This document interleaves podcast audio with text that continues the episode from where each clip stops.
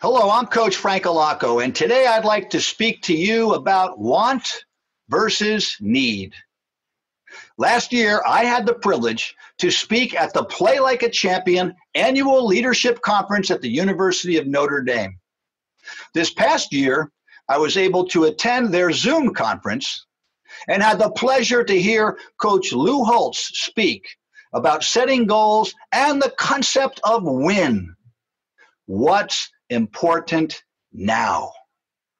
Coach Holtz talked about the sacrifices that are needed if you want to be an A student, an outstanding musician, or a successful athlete. In his speech, he challenged us to analyze and potentially address the bad habits we might have.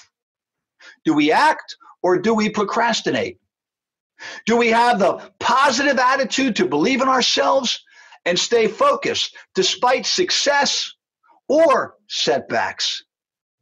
Coach talked about the distractions that sometimes pull us away from our goals and often lead to poor choices.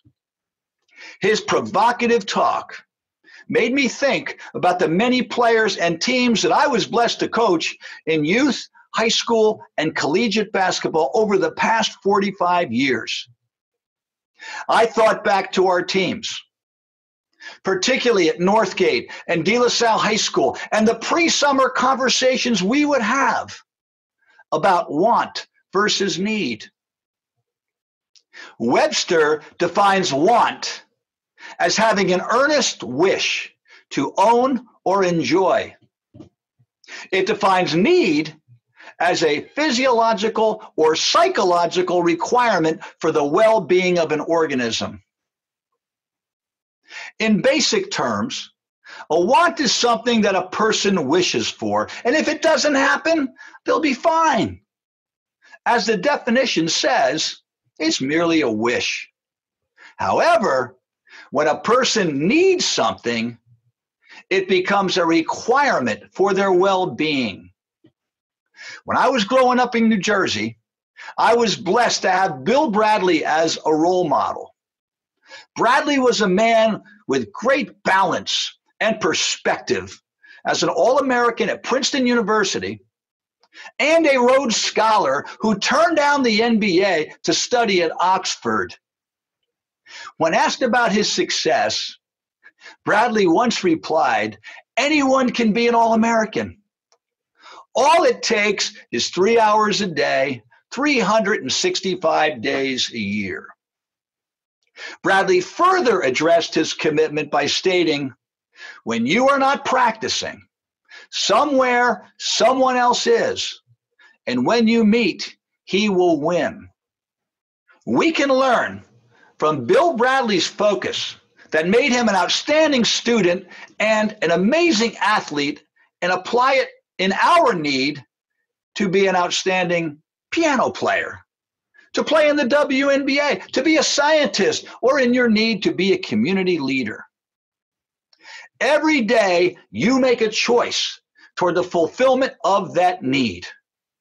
Are you willing to put the quality of effort into your practice and study that will ultimately lead you to success? Will you be swayed by distractions? Will you make poor choices in lifestyle that will lead you down the wrong path? Our teams at De La Salle and at Northgate High Schools, they reach for the stars and their desire to win state championships. They approached every day with the same energy and enthusiasm. They woke up every morning with an overwhelming need to do things the right way, to use each moment of their day in their most sincere commitment to what's important now. The summers saw our players in the gym taking extra shots, lifting weights, playing in summer leagues and tournaments on weekends. Some would see this as a, as a price too big to pay. But, but they viewed their incredible commitment as merely the steps that were needed to be taken in the honest pursuit of their goals. Be honest with yourself in determining whether your goals are wants or needs. Athletes, business leaders, musicians, and successful people in any endeavor are those who need to improve, need to give their best effort, and need to accomplish very specific goals. Evaluate whether your efforts are relative to your fleeting want to be your best or because you have a firm commitment of needing to be your best. The answer to that question will be revealed in your daily actions and in your decision making as you answer the question what's important now? If you truly have the need to pursue your goals, then the planning, the preparation, and your ultimate execution will take you to a whole different level than those who merely want or wish to be successful. The greatest measure of success will reveal itself years later as the what's important now skills learned through a great attitude with solid habits supported by proper decision making and commitment will lead to loving families, respectful communities, and focused leaders committed to modeling success for others. Keep listening, keep learning, and strive to be your best. And remember, excellence doesn't take days off.